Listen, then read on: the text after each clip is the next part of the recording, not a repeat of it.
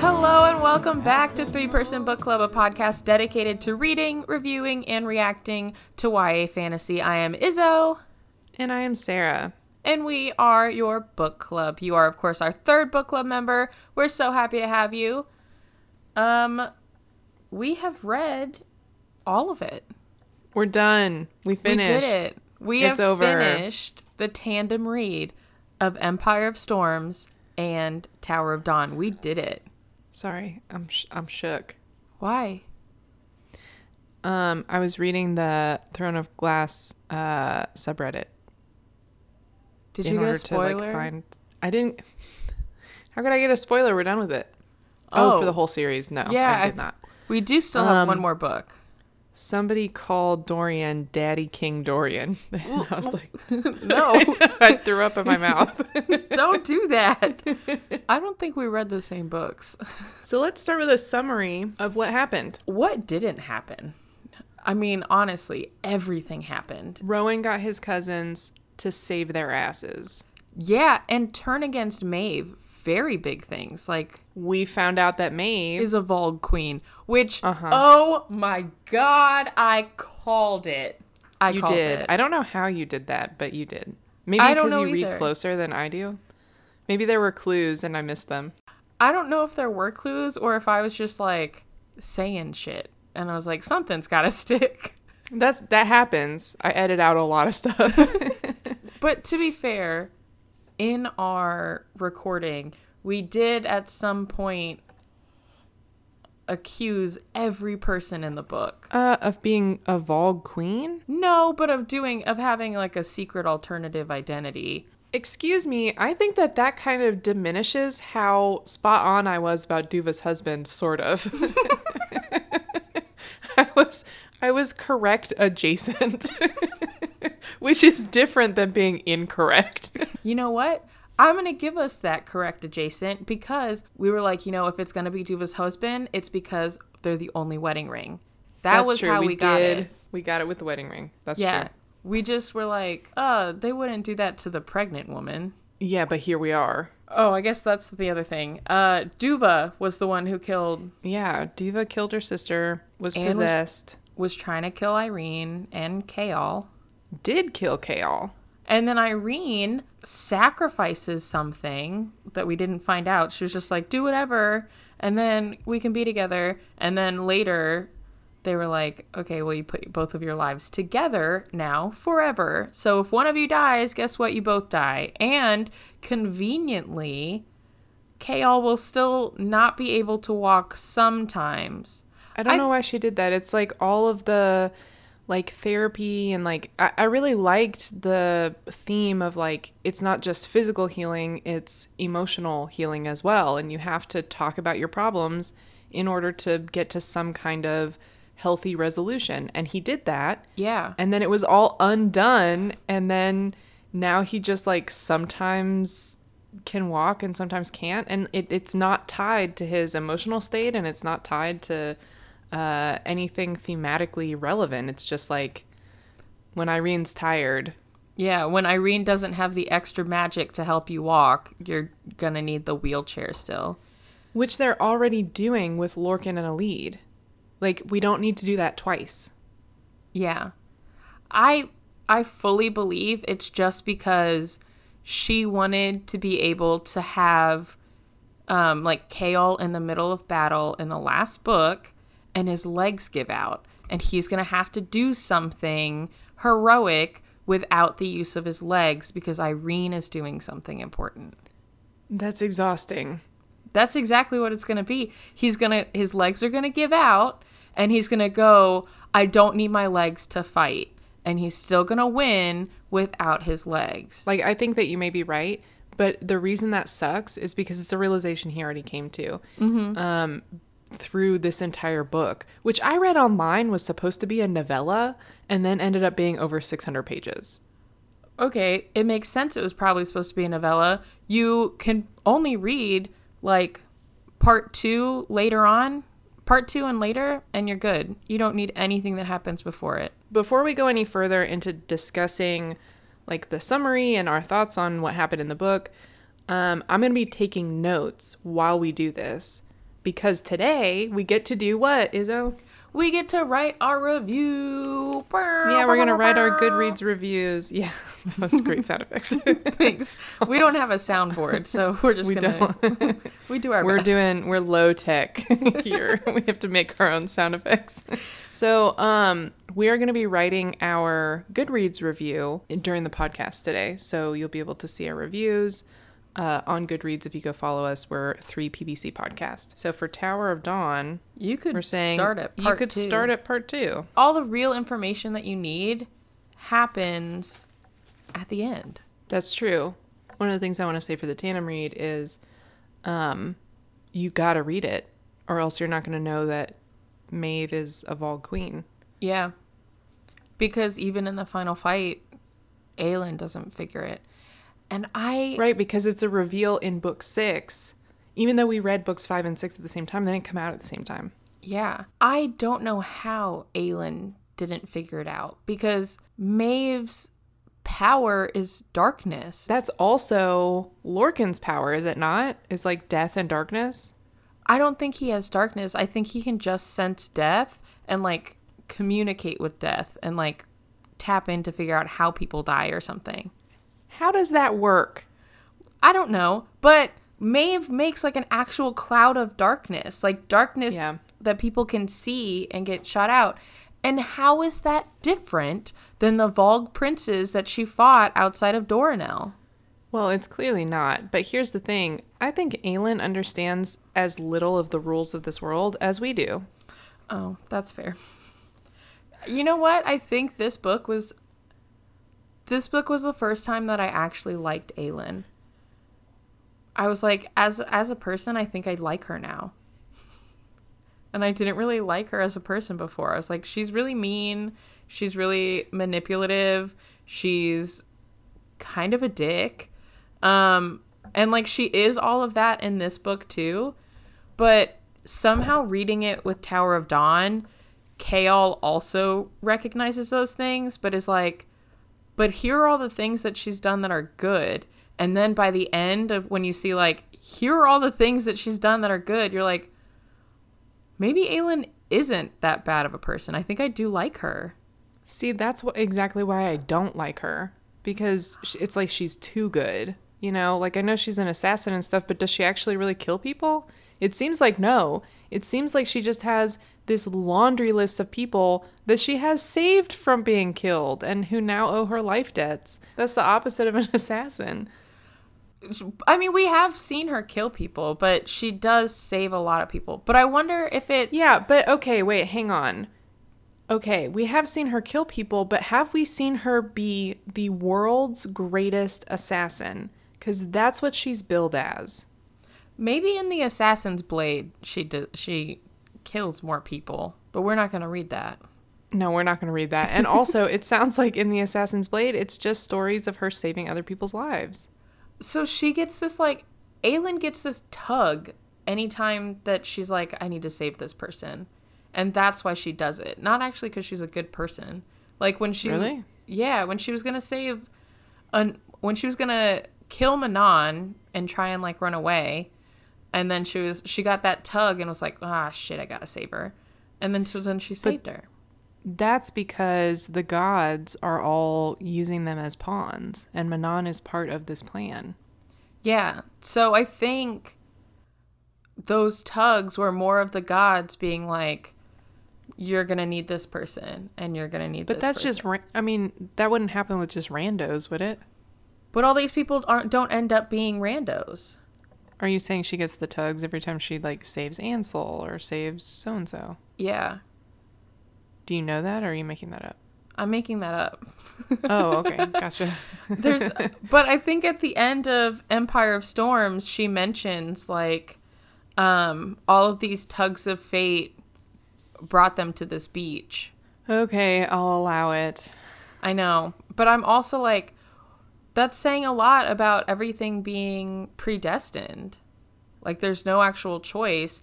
If she got this tug all the way in the what the red desert with the silent assassins in order to save Ansel. That was like 8 years ago. She died 10 years ago, and Elena saved her. This is all part of that. Every single step that Aelin takes is part of that. I don't know. I just I also hate the idea that everything is like predestined cuz then it's like, well then why are we doing anything? I don't have a choice. I don't have a say. Are you talking about in life or in these books? Both. I think that's part of the point of the books, or at least this part of the books. Aelin and her friends have no choice, have never had a choice. They were always going to come to this moment.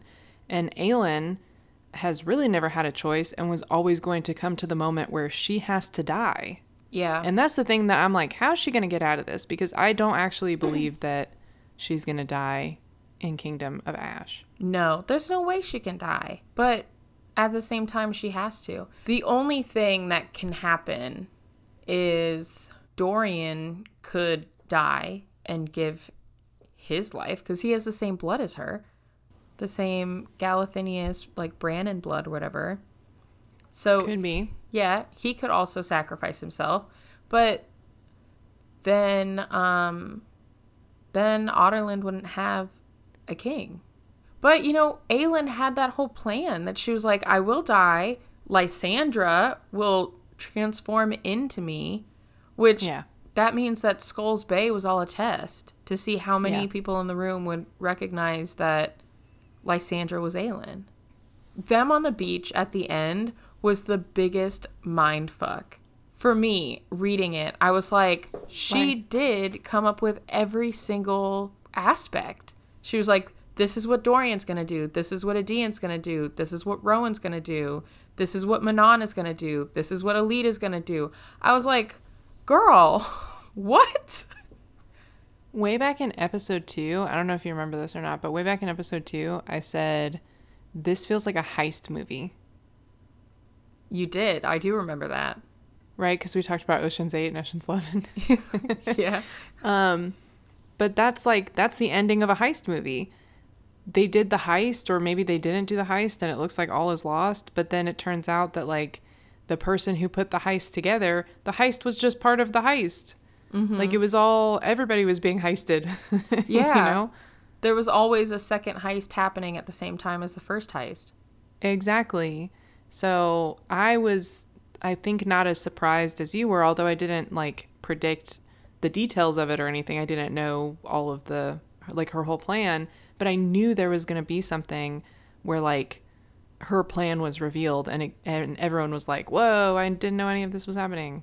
Yeah, and I knew there was going to be a plan reveal, but I didn't realize the depth that she had put into the plan. Like, honestly, I assumed that she had some sort of thing going, like, she had some sort of plan for Aedion, some sort of plan for Dorian, but it was the fact that she was like, I'm going to die and I'm okay with that. Lysandra is going to pretend to be me for the rest of our lives. I was surprised that Lysandra was okay with that. I was Can we talk about Lysandra for a second? Uh, yes, I would love to talk Just about Lysandra.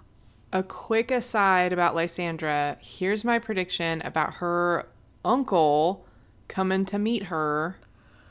My prediction is that he's going to tell her because remember she said that she can't change back into herself because she forgot what she looked like. I think he's going to tell her what she looks like so she can finally be herself. Oh, And that version of herself is somebody that nobody touched. oh, I like that. I, hope I don't know that if that'll happen, but that is my prediction. I hope that happens. That would be really nice. I really do want like the best life for Lysandra, and I know that I have been Team Aedion and Lysandra since they met, and I mm-hmm. will be Team Lysandra and Aedion until the end of the mm-hmm. book. But right now, he's so mad at her, and all of the like, all the kids of the khagan are coming to Terrasen to help Aelin, Lysandra mm-hmm. Aelin, and I was like, oh my gosh, he's gonna end up falling for one of the siblings. Oh, I would hate that. I would hate that so much. I would too. And I'm like, I do you really hope it doesn't happen. Kashin's on the market. Kashin's on the market, and we know that Aedion has been with men, been with women. He doesn't have a preference. That's true. I don't know if Caution has been with men, but he is available. yeah, Arghun, I think, is married. I don't think Arghun is Sartaq- married. He is married because wait, hang on, he is married Oh, is because yes, in that big like hookup party, um, he was with two. He was with a man and a woman, and neither of them. Chaol asked. He was like, neither of them is his wife, right? And uh, Yrene was like, no, but he always does that. That's fine. Oh, that's right. I forgot. And they were like, it doesn't matter at these parties. Yeah, exactly. So Kashin is on the market. Because Yrene broke his heart. mm-hmm so he's also brokenhearted and looking for love. This is uh, Throne of Glass Island, where we just um, hook up characters together, which is not quite different than what the author is doing. right. Who's available? Hmm. Manon and Dorian, let's hook them up. Aedion and Lysander, let's hook them up. Lorcan and Elide, they're both single. There's nothing else they have in common. Let's make them hook up too. Although he, she is mad at him. Like, She's always mad at him. I know. They have such a, a, a volatile relationship. She is always pissed off, and you know that uh um you know that Taylor Swift lyric that's like my words shoot to kill when I'm mad. Yes. Girl, that's Elide. Yeah. She's like when she's mad at him, she's like you're gonna die alone. He's like oh my god. it's not even like you're going to. She's like, I hope that you do. And I hope that you. yes. I hope it's after you realize that you're a miserable and unlovable person. And you're like, damn, yes. Elise. She's like no one will ever love you. You are a garbage trash human who's not a human. And then like 20 pages later, she's like you'll always have a home and Perranth. Yeah, I wonder if he still has that home. I don't know. But you remember they got in that big fight on the boat and she said a lot of really mean things to him. Mm-hmm. And then like then in the marshes she was like you will always have a home and Perranth. That doesn't have to be now. It could be 20 years from now, but you can always come there and I will always have a place for you. And then they made out. Mm-hmm. So I'm like and then she turns around and is like you will never be loved by anyone. Not Yeah. just I don't love you. You will never be loved by anyone. You are garbage. yeah, so she was like, not only do they make out in the marshes, they were going to have sex. And then yeah, that's true. now she's like, wow, dodged a bullet. Hate him. He's so awful, unlovable, gross man. Mm, hate him. I'm sure there are people out there that ship Manon and Elide. I see Manon more as a protector of Elide, but like an older sister or something. But I'm sure those Manon and Elide shippers are like, yes, bye Lorcan. Hello Manon, because Manon is like, she's mine. She's coming with me. No one can touch her. What does she say to her? Like, your claim over her is at the bottom of the list or something like that? I did like that. Yeah, that was good. I was like, But here's my other question about it though. Like when I read that, I was like, that's good, but also why does everyone want Elide? Like no offense to her, but like I also I also can't really tell her importance. Like she has land, but not important land. It seems like. I actually have a question about Lorcan from our third book club member. Ooh yeah. What's our question? Third book club member. This is from our third book club member, Claire. Hi Claire. And Claire said if you if you were going to rate Lorcan on a scale of 1 to ten, one being you hate him and 10 being you would die for him, how would you rate him? Lorcan, I would probably give him a four. I am not invested in him as a Fey person. Um, I would say I need more info first. Right now, I think, yeah, he's on the bottom half of the scale. I wouldn't die for him, certainly. I don't think that he would die for anyone, except maybe Elide. Uh, and Maeve, he would die for Maeve. Well, would he, though, now? Uh, she cut him off and he crawled after her. I, I kind of had a problem with that because he not only said that he's like blood oath bound to her, which we have seen is a really big deal, even though Rowan was like, I don't like being blood oath bound to her. Adian has showed us that it is a big deal. Like in capital letters, it is a big deal. So not only is he blood oath bound to her, but he he's in love with her. Oh, yeah. And like, yeah, he's not pining over her, but he's in love with her. Do you think that he's in love with her because, like, the death magic that he has, like, feels comfortable with the darkness that she gives off? That's a lot to unpack. That's like I don't know if I can answer that. I think his therapist needs to answer that. Uh, I wonder. I don't think that he actually likes Maeve as a person. I think that his magic is just comfortable around hers because they're both like similar and dark. Do you love her or are you just comfortable around her dark magic? but my problem with that that whole scene was that he's in love with this person. Like even though she's evil, he's in love with her and he's blood oath bound to her and he's just been totally devastated. She has done the worst thing that she can do to him. Mm-hmm. And Gavriel is like he's devastated um by the blood oath being rejected. And Yeah. he doesn't crawl after her, but he's he is devastated by that. He's really like dishonored or whatever. Yeah, and he's But then- frozen in place.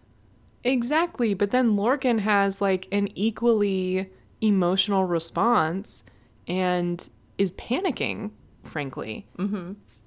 But we're supposed to see that as like pathetic, and everyone's like, fuck Lorcan. I mean, I don't love the guy, but like, damn, have a little bit of compassion. I think it seems like it's so pathetic because after that happens, we immediately jump to Elide's point of view.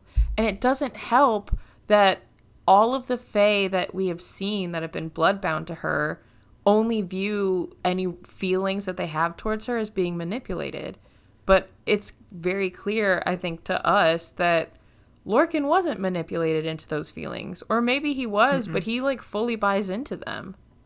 Right. Right. And like, we should see him as like a victim, not be like celebrating his pain. Yeah, and like I am I'm glad that he is free from that oath cuz then he can build like actual healthy relationships, but he still has all that pain that he's got to go through and sort out. So on a scale of one to ten, I don't know. Right now, Lorcan's at the bottom part, but possibly we're leaving the door open for Lorcan to have a redemption arc. Yeah, here's the thing. Right now for me, Lorcan is a 4. But by the end of the series, I think he's going to jump up to a 7. Wow, that's a big prediction for not having read even a single page of the seventh book. Okay, maybe a 6. I think okay. I think he's gonna move up. I think he's gonna do something very good and heroic, and it's gonna make me sad. Um, do you think Lorcan's gonna die? Ooh. Okay, Do you think so Lorcan's gonna like? Is he one of those characters that can only be redeemed through sacrificing himself for someone else? I I don't think that he is one of those characters. It's really hard because she, it's like she doesn't want to kill off main people ever. The way that she Yeah. saved Chaol, I think Chaol needed to die. I think Chaol needed to die, and it's frustrating because she started the series being like, I don't care who dies. Nehemia, gone. Yeah. You know? And then, but now it's like, nope, Chaol's not going to die. I feel like Lorcan probably isn't going to die because she's not going to want Elide to be alone again. So you think they're going to end up together? You think he's going to be Lord Lorcan Lochan? Of Perranth. So what about Rowan and Aelin? They got married on a boat. That's something that happened in this book. But Rowan said that he's just the consort. A consort is a spouse. Oh, I thought it was someone who gives advice.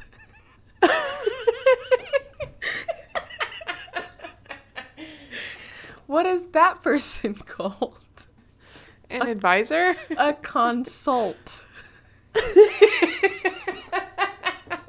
I see what I've done. Okay. All right. Well, that clears up quite a few things that didn't make sense to me at the end there. I should say so.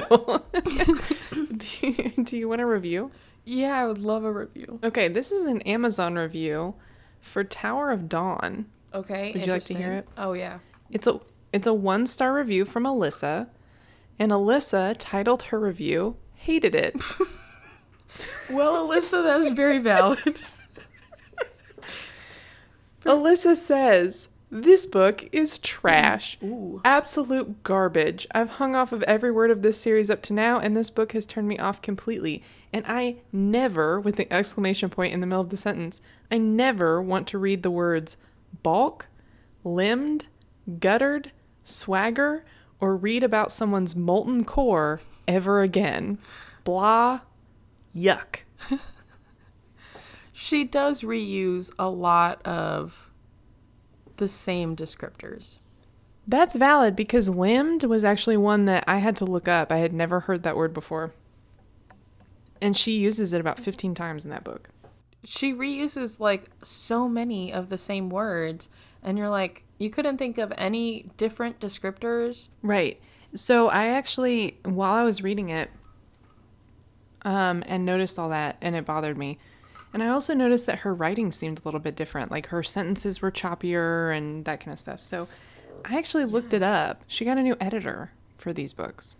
Oh. For Empire so of Storms and Tower of. Dawn, or just Tower of Dawn? Mm-hmm.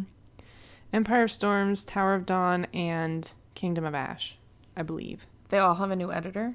Because it, you're right, it did feel, parts of it did feel choppier. And there wasn't as much comment on the types of food people were eating and how they were eating it. So, Yeah. You know, so you trade one for the other. we have to hear the word limbed a lot, but at least we don't have to read the word gobbled. yeah.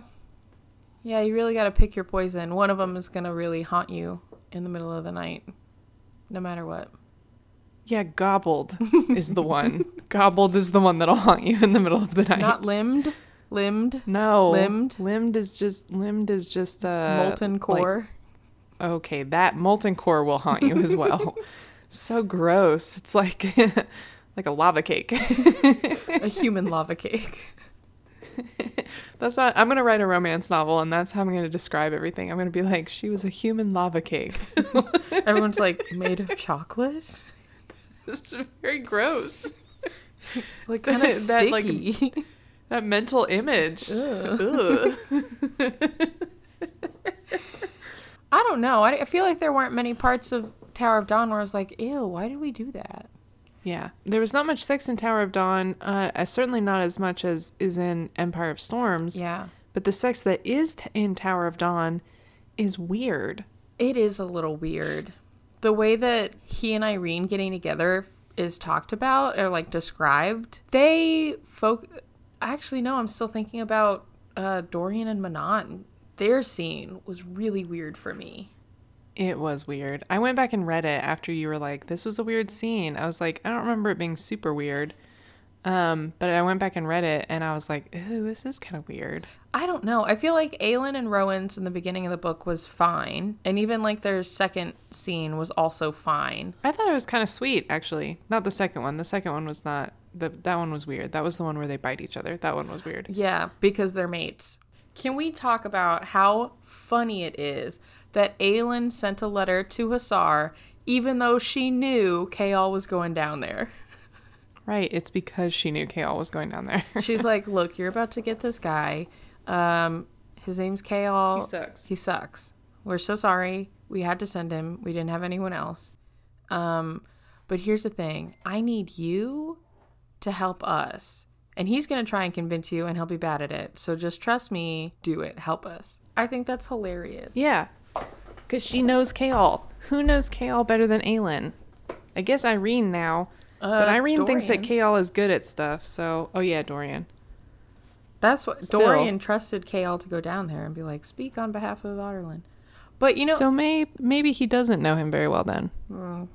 they're best friends and brothers is what is that's how they describe each other and i'm like well but you know what i am mad at the huffington post Wait, why? What? because on Okay. the back of the tower of dawn book its Uh-huh. one sentence review says sarah j Maas turns a corner from sprawling epic to thrilling psychological fantasy a worthy new chapter in the throne of glass saga i did not feel did they call it? like there was a psychological fantasy going on Maybe the psychological fantasy is that Chaol can do anything. I was like, oh, is there going to be like political intrigue? Are we going to have like all of this stuff? No. It says on the summary in the back Chaol, Nesryn, and Yrene will have to draw on every scrap of their resilience if they wish to save their friends. But while they become entangled in the political webs of the khaganate, deep in the shadows of the mighty mountains where warriors soar on legendary ruks, long awaited answers slumber.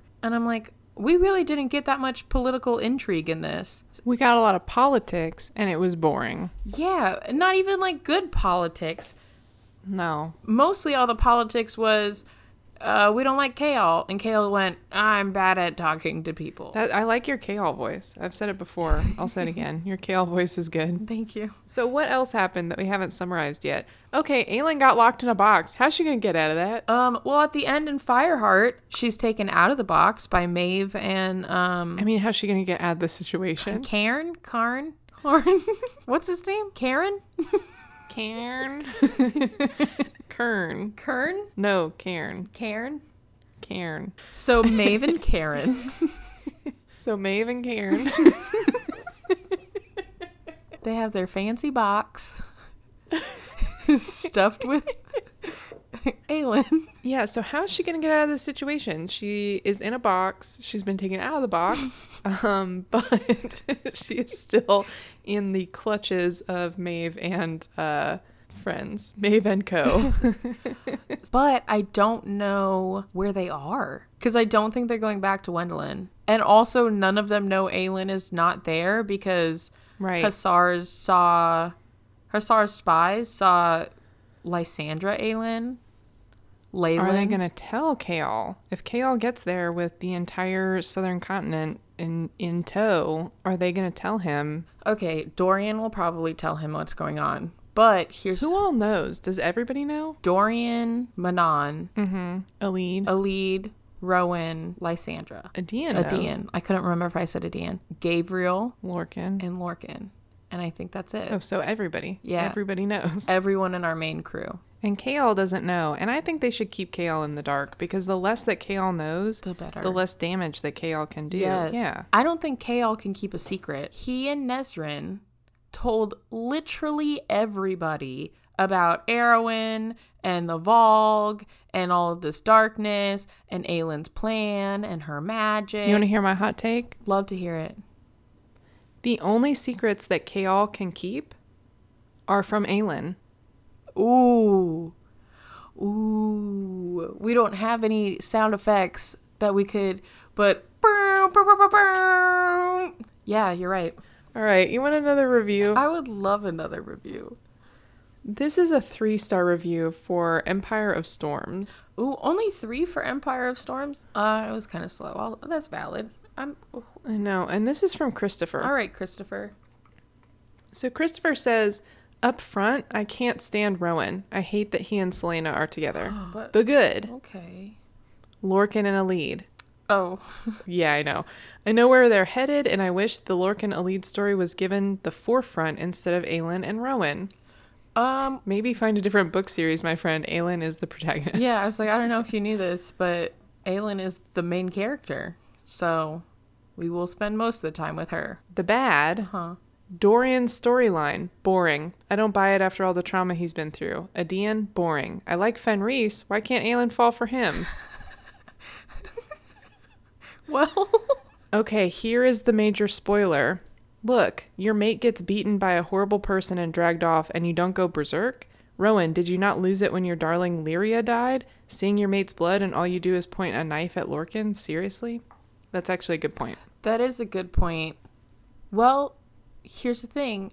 He knows that she's not dead. And so he's not going to like lose it and go berserk because he's instead going to spend his entire time trying to find her, which is his own kind of spiraling. Let's go back a little bit though. They said Dorian's storyline boring. Uh, excuse me, what? Dorian's finally like Interesting. coming into his own. yeah, I mean, I saw that one of our other book club members um, called him Daddy King Dorian. I don't know that I agree with that, That one was but a little he far. is sort of he is sort of becoming, you know, yes. more of a king. Yeah. Okay, because look, you want to talk about boring Dorian storylines? That was Heir of Fire. And then Queen of Shadows, what's he doing there? I wish I was dead. That was Dorian's whole arc in Queen That's of true. Shadows. It was very depressing. Yeah. And so like finally Empire of Storms, he's like I'm I'm kind of fucked up. And everyone's like, "Yeah, that makes sense." Um but we kind of all are. So welcome to it, friend. And he goes on this journey and he I guess finds he doesn't fall in love with Manon, not even close, but like he's into her. Yeah. I I think they will fall in love. I think they'll fall in love, but I think they understand something about each other. I think you know you're talking about like Lorcan's magic feels at home with uh with uh Maeve's magic. Mm-hmm. I think that their traumas find comfort in each other. yeah. And I think that they don't want to be attached to anyone because the people that they love have been so hurt and taken from them and whatever else. But I think that they're like, out of all the people here, you seem to understand me and understand what I need right now, which is to like not have someone else to care about, you know? Yeah, Dorian's story this time has been the most interesting because he's realized those things about himself and like the way that he's connected with other people. He figured out the lock or that mirror and solved that He riddle when no one else did. He has control of his magic like he has never had. I think he's really coming into his own. I think we're gonna see some good things uh, in Kingdom of Ash. Forgot the name of it. Um, from Dorian, and in fact, I'm gonna make a note. That's part of why I don't want Dorian to sacrifice himself in Kingdom of Ash. Like to take the spot Yeah, of I think that that would be cheap, right? I think that that would be cheap. It's just sacrificing one life for another, and it's essentially saying that Dorian's life is less valuable than Aelin's, and I don't think that that's a good message for this series. Yeah. And I also feel like it belittles the journey that he took into becoming a good king and a Yeah. good man essentially. Like he has that uh he has that sword that was Gavin's sword, you know, the and everyone was like Yeah. Gavin was like the last good king. And like that's Yeah. what Dorian is trying to be. I think killing him is like it belittles that journey that he's made from that like playboy prince that we saw at the beginning into this man that he has become, this king. I mean not not you know that daddy king Dorian, not that. Just Not Daddy King, regular King. regular regular good man king. Right? Good man King. good man king Dorian. Well, that has been Dorian's uh, arc the entire series. Because in the very first book, in OG Throne of Glass, Mm-hmm. when he and Celaena are like dancing together or something, everybody makes the comment, well, he looks like a king. You know, when he's with her, he doesn't look like a prince anymore. He looks like a king. Ooh. I had forgotten that. And so his, yeah, so his journey this whole series has been to becoming king, to stop being this prince who's just messing around and doesn't doesn't take anything seriously into this like king who's going to run a kingdom. And we always have known that that's who he is inside because we get to see that side of him when he's with Celaena way back in the beginning. Yeah. I was going to say at the beginning of Empire of Storms, it doesn't seem like he's ready to be king either. And he is. And by the Right. end of Empire of Storms, we're like, oh, he is finally king. He's accepted that about himself and he is ready to be that person, ready to rule. Right. I think um I think part of what's important about that is um part of the reason that he wasn't ready before is because he's still processing the guilt he feels over destroying the glass castle and killing his dad. Um, and Aelin taking responsibility for that so that he can still be looked at as a good king Yeah. without that baggage. and in the same way that Chaol had to work through his trauma and his feelings of guilt through that whole uh, encounter and tell Yrene what really happened, Dorian needs to do that too. Yeah. I think he is going to end up, Dorian is going to confess and explain everything that happened to Chaol. And Chaol's not going to blame him and lash out the way that he would have before he met Yrene and went to the Southern Continent. Yeah. I could also see it happening in a scenario where Chaol is already uh, upset and lashing out. Like he's like, Aelin lied to us, and Aelin did this, and Aelin did that, and Aelin exploded the glass castle. And Dorian's like, no, I did. And so if you have a problem with it, Just know that I did. Your problems with me. And then Chaol being like, No, I never have any problems with you. I love you, Dorian. That's true. That was a good Chaol. Thank you. it's a little different from yours. so I have another question from our third book club member. Another one. I love it. Who's this one? And actually, this is not from one of our book club members. This is from someone who is a, a friend or something. oh.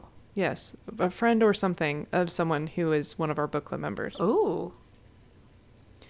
And this person asks, um, what is a good gift for a Throne of Glass fan? Ooh. Okay, besides the obvious, which is a, a throne of glass, Right. That is what do you think? that is the best gift. Um, if you can't do that, I guess. Um, I would say if you can find a red Crochan cloak, that would be pretty cool. Ooh, if you can find one of the Wyrdkeys.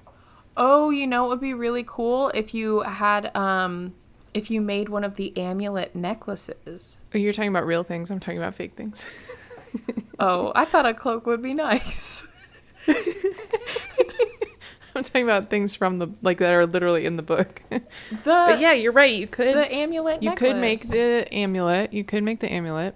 Okay, I got a really good one. Okay, tell me. The sword of Damaris. How are you gonna make the sword of Damaris? Give them a sword. See that that was my joke at the beginning, and you were like, "Oh, a cloak sounds good." Yeah, well, you can use a cloak, a sword. you can use a sword. You're not supposed to, but you could. I think you should get them a sword. Actually, I fully believe that. okay, so so we've got a couple options here. You've got a sword, the sword of Damaris, Mhm. or whatever it is. Yeah. You've got one of the Wyrdkeys, or the amulet of Orynth, Yeah. which has a Wyrdkey in it. Um, you've got a red Crochan cloak, but it can't just be a red cloak. It's got to be a Crochan cloak, preferably given to you by a Crochan. Yeah. Please don't go kill Crochans to go get their cloaks. Yeah, Bad I mean they're in hiding. It's really hard to find them, so that would be impressive. But because they're in hiding and endangered, please don't kill them. They're protected. yeah, species. they're endangered. Yeah, exactly. Um, so, but you can ask them nicely, politely for one of their cloaks. Yeah, they might have Um, extras. What else? Oh, Mort. If you can find Mort, please dig him out of the rubble of the glass castle, of the stone part of the glass castle. yeah, that is a great gift because Mort will be able to give you fashion advice, life advice. Fashion it. What fashion advice has Mort ever given? He has eyes, doesn't he? I guess so. So he can see your clothes and go, "Oh, that is disgusting." you assume that the people asking Mort for fashion advice have bad fashion. No, I think Mort just doesn't like any of their outfits. Mort's particularly picky. Yeah. What else could Mort do? Mort's a great gift. So he can give you fashion advice. What else? He can give you riddles. I was gonna you'll say never run out of riddles. things to do. When you're bored, Yeah, that's his whole thing. um, hmm he would not be able to answer you, so it wouldn't be. Oh, actually, no. When you figure out the answer, he'll go, I don't know why it took you so long. um, okay. What else is Mort good at? um, maybe math. Oh, he can. You can use him to open and close your door, or to knock on a door. I keep forgetting that he's not a doorknob; he's a door knocker. um, so yeah, he can just announce. You can use him to announce your spot, and then he'll go. Someone has arrived for you. oh, that one was good. Thank you. yeah, and then if you need to let somebody know where you're gonna be after you flee your position as captain of the royal guard, you can also stop by and just tell Mort. Yeah, and he will maybe let them know if they remember to come by and check on him, which probably they won't. yeah, but if you're because they're ever rude. out and you do want someone to just like let you know or leave a message, Mort will be there. Will he give you the message? We don't know. We didn't get that answer. TBD. Yeah. We never got to see that. It, he could. Yeah. But he was never given the chance. But actually, that's a great reason why you should give this gift to someone because then they can let us know does Mort give the messages that are left for him? So this was a great question um, from our listener or a friend of our listener, and I encourage you to when you give this gift, write in at uh, on Twitter at three pbc underscore podcast or email us three pbc podcast at gmail.com and let us know does Mort also take messages? Yeah. And will he We know he takes messages. Will he give you the message? We, the book club, want to know. Okay, so predictions for KOA. I can't believe we're already on the last book of the series.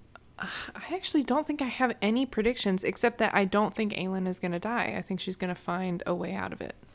I also think that Aelin is going to find a way out of it. I think, and I think you texted me about this, and I think you were right, where you think they're going to find a way to bring Elena back, and Elena is going to sacrifice herself to take Aelin's place. That's right. I forgot that I texted you that.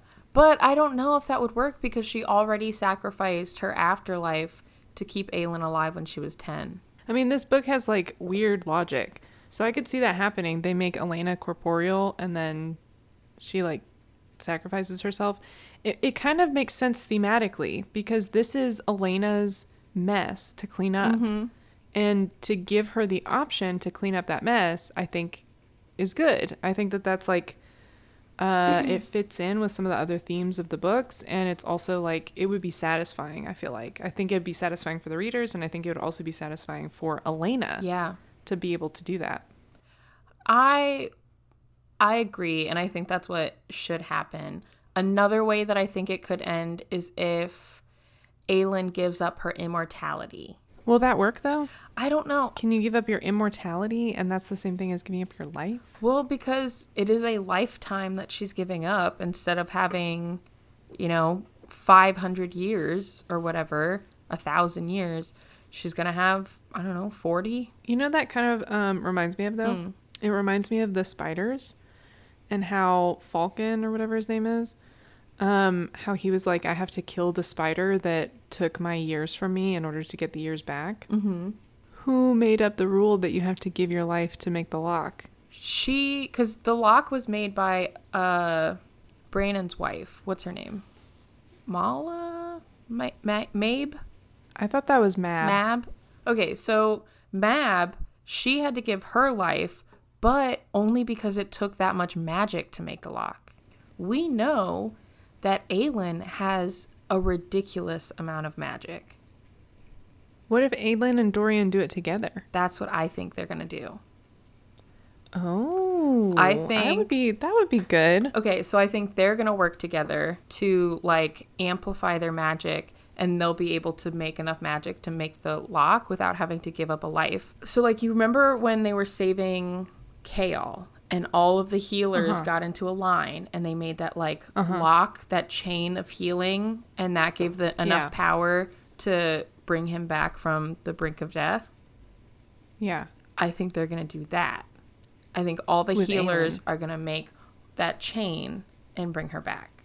I know. So I'm thinking either they're going to do that to save Aelin or all of the it's going to be Rowan, Dorian, um and like every other magic user they're going to make a magic chain.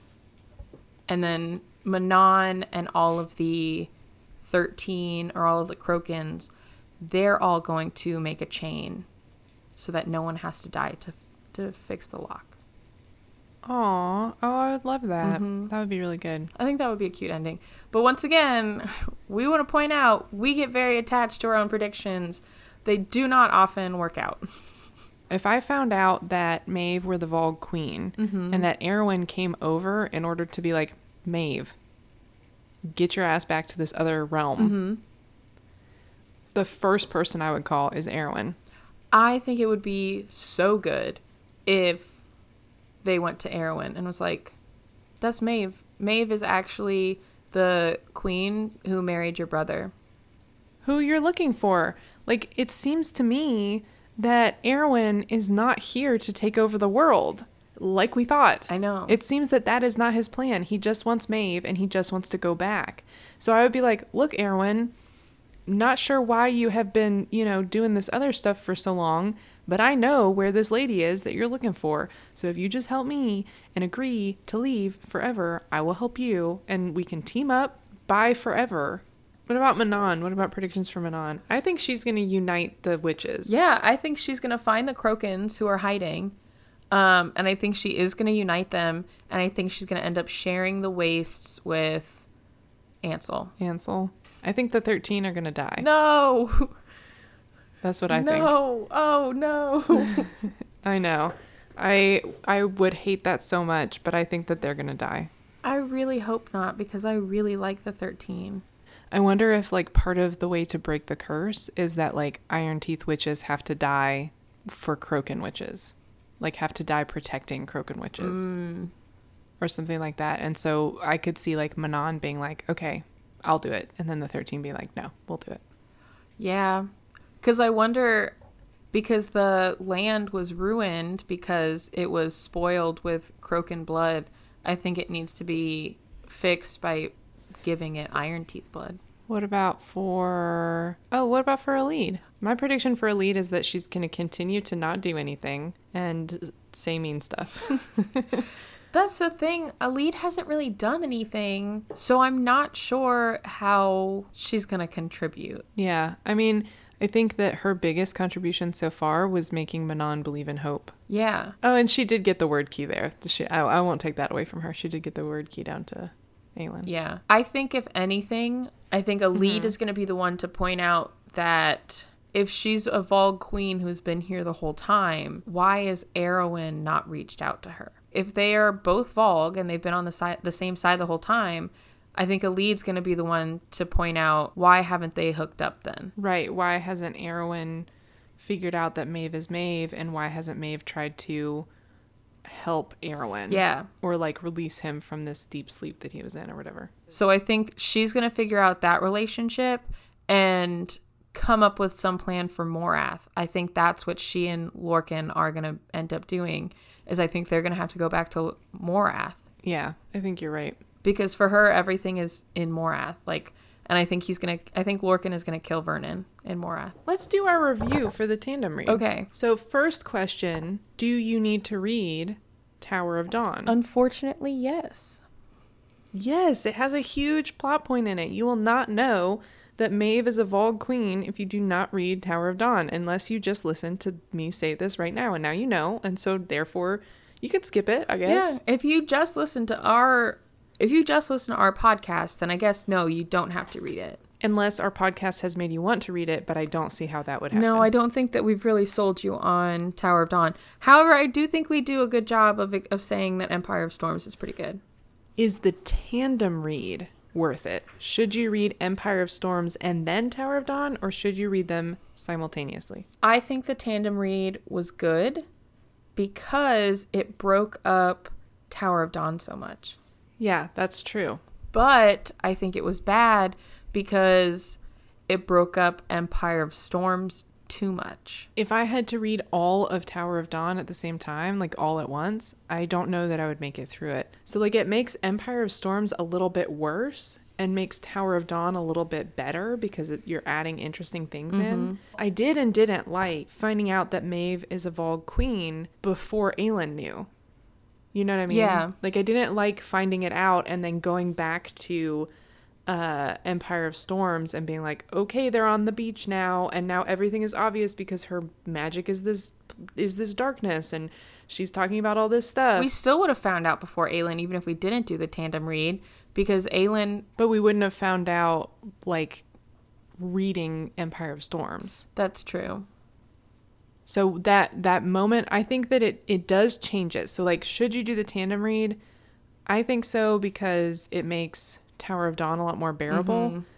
But I will say as somebody who like is big on you can only experience something for the first time one time. I don't know that the first time that I experienced that conflict on the beach, I don't know that I liked knowing that Maeve is a Valg queen already. Yeah. I mean, I think I think you nailed it. I think doing the tandem read it makes Empire of Storms a little worse. It makes Tower of Dawn a little better. Yeah. And ultimately, I think at the end of the day, it could have just been one book. It really could have. It would have been a bigger book, and I think that's probably why she didn't want to do it because it would have been a very large book. But honestly, you didn't need most of Tower of Dawn at all. Um, so all in all, I think if I had to do it again, I would do the tandem read. Um, I would not change it to reading Empire of Storms and then Tower of Dawn. But the tandem read still does have its drawbacks. So you just have to decide for yourself. I think I would also choose the tandem read over one at a time purely because of how much I dislike Tower of Dawn as a book. We should write our um, Goodreads reviews. Okay, let's do it.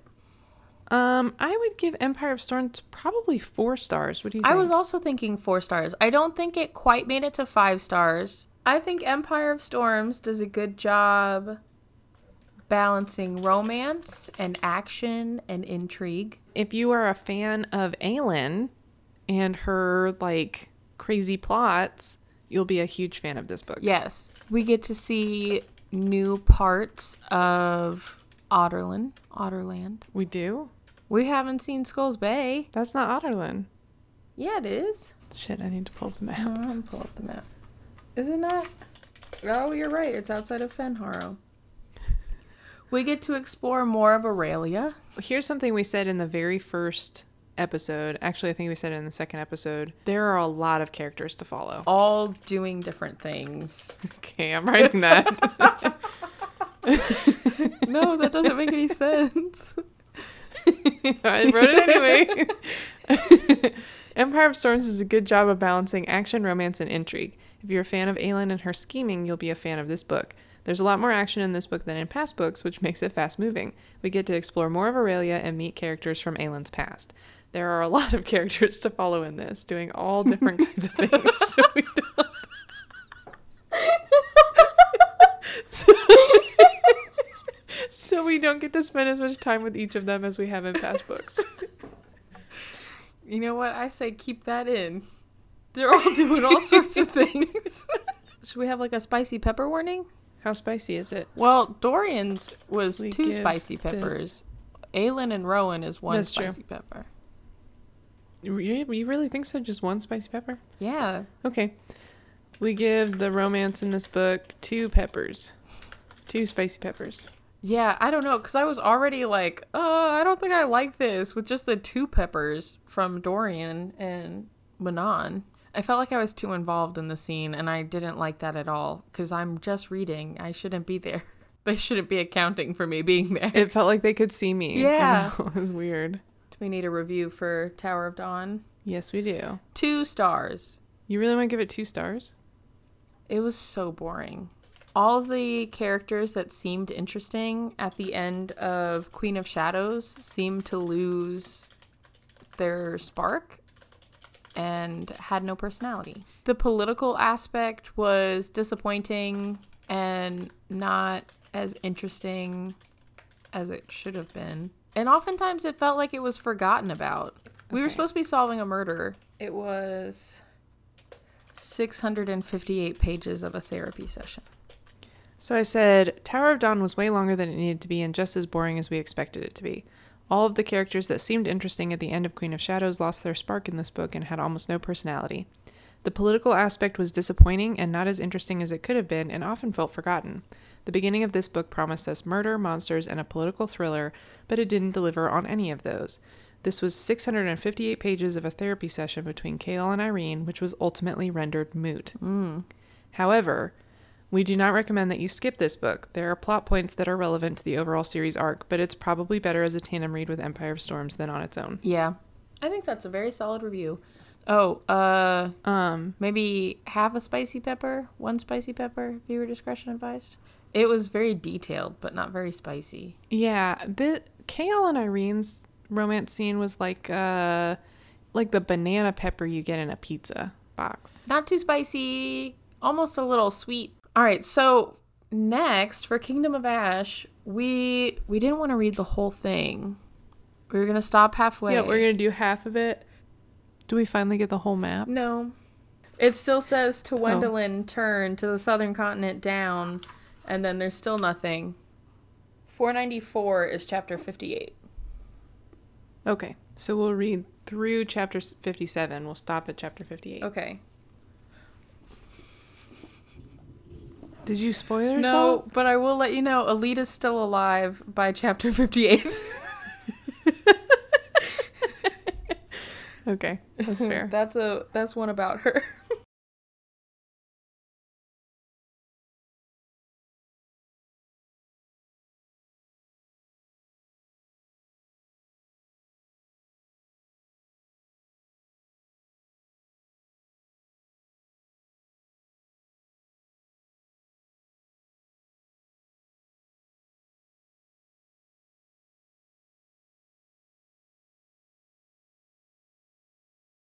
To get us ready for Kingdom of Ash, I want to read two reviews. Ooh, okay. So here's a one star review Of Kingdom of Ash? from Monica. Monica. hmm Okay. Monica says, if you want to keep your fans, then give us quality, not quantity. That's the title. Ooh. This was one of my favorite series, but it will be the last book I read by this author. Maybe it was the length of time between books, but I just didn't care for this book. It was all over the place and felt rushed. I ended up skipping over pages because it lacked the tension and sauciness of former books. Interesting. It was also difficult to recall what happened in former books because of the lengthy period of time between them. Oh, Well, we don't have that, issue, Monica, but us. thank you. I should have known better since the previous book was also a complete disappointment. I had such high hopes for this author. oh, okay. So, wasn't a fan of Tower of Dawn, and then it seems like Kingdom of Ash maybe follows how kind of boring Tower of Dawn is. I don't know if I buy that though, because too much stuff has to go down in too much stuff has to go down in Kingdom of Ash for it to be boring. So then, just to be fair, here's a five star review from Nikki. Okay, Nikki. And the title of Nikki's review is just three hearts. Oh, Three heart emojis. Okay. I know. Five stars doesn't seem like enough. Doesn't do this wonderful, amazing book justice. Wow. justice. The emotions I felt reading this book it was anger, frustration, sadness, joy, amazement, shock, and love. I'm truly sad that this series has ended, but I could not be happier about the ending. wow. The author did an amazing job tying up every loose end we could think of. This is and forever will be one of my all time favorite series. Thank you for giving us this chance to experience this world. Wow. Okay.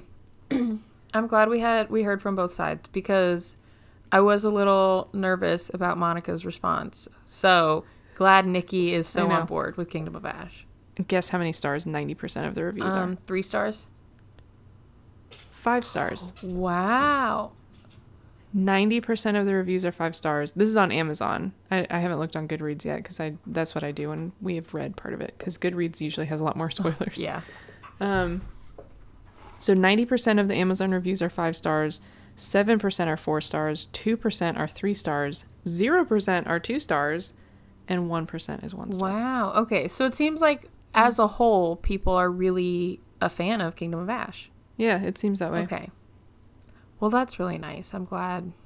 Did you give yourself a spoiler? Not really a spoiler. It says everything was neatly wrapped up. I just adored the ending. Yes, there's lots of sacrifice. There's always been death in the books, but Well, this is probably going to be the book where she goes back to killing off all the characters. So, if you're reading Kingdom of Ash along with us, or if you have already read it and you have thoughts, send us your thoughts on Twitter at 3pbc underscore podcast or email us at 3pbcpodcast at gmail.com um, or go look at our reviews on Goodreads. Um, but if you have any thoughts, let us know and we will read them on the show and we will give you a shout out. Yeah, we hope to hear from you guys soon. Happy reading.